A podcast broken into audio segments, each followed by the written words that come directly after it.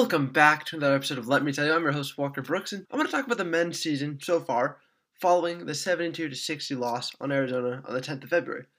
But first, I wanted to clarify why there haven't been a ton of episodes since I started my new semester and my plan for posting on a more consistent basis. Well, for the last few weeks, there have been multiple games in a week, so the second I release an episode, it would basically be old news already. By the time it was a couple days old, it's not really relevant to listen to anymore. And from now on, I will be releasing an episode every Friday recapping important games and news from the week. Obviously, if there's breaking news or something very important happens, I will record an episode. I wanted to tease some of my upcoming interviews. I wanted to tease some of my interviews coming up next week. I had a wonderful conversation with Alyssa Charlston of the Pac 12 Network, but I had some technical issues and the editing's going to take a lot more time. So I'm hoping to have that out soon. But I also talked to Carrie Colby, a social media specialist for WSU Athletics and an alum. She gave us a really good look behind the scenes about how they promote different teams, athletes, especially with name, image, and likeness coming into play now. That'll be up hopefully next week. Now let's jump into the episode. It's time to put a fork in it. What do you mean, you might ask? Well, it's quite simple. The men's season is over.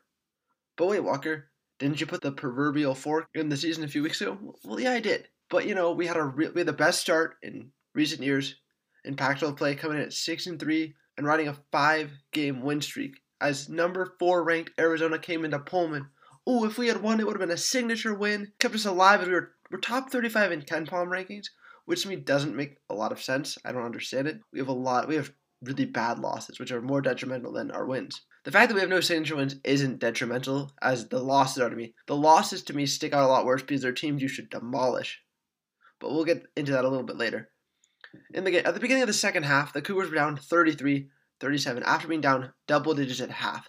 After a big three from Mike Flowers, there was a palpable feeling in the student section that this upset was possible. Ah, it was so close you could almost taste it. You know, minus the WSU student wearing the University of Arizona shirt. We talk, I talked to her. I said, "Hey, do you go to the University of Arizona?"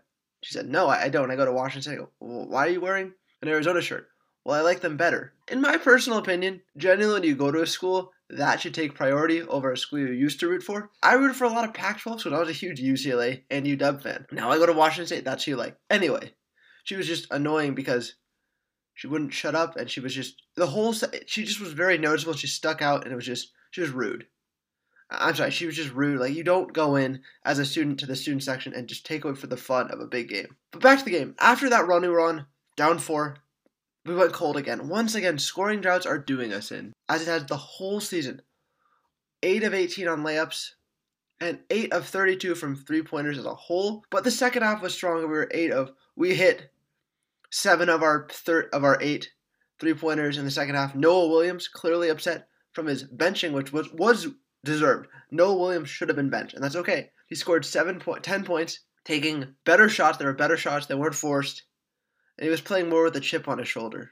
Now, one of my biggest questions is why is Andrej Jakimovski not getting more playing time? He's developing into one of our best all-around players. He can do a little bit of everything, but only played 13 minutes, which is hard for him to get in a rhythm.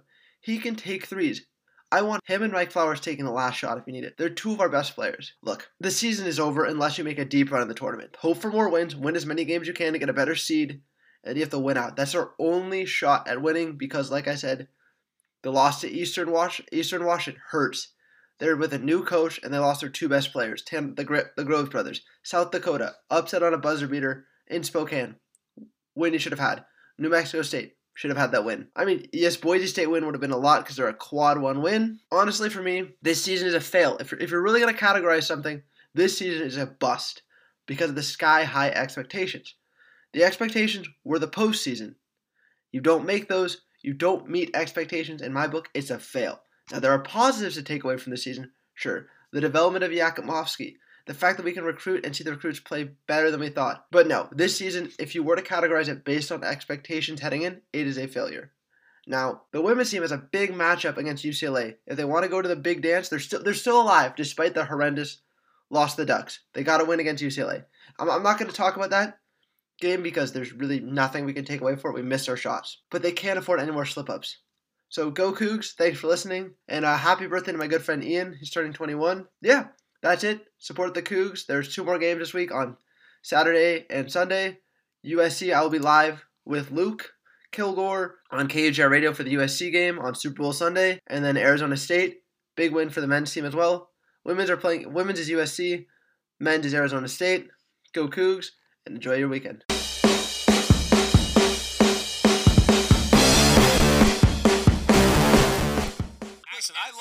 Walker, but he looked like he was 18 or 19. He looked like a young guy. Ben, you should have done this guy right. What, I get him a stripper? What do you want me to do you here? buy I him mean, a I, make, drink. I get him a prostitute? What were you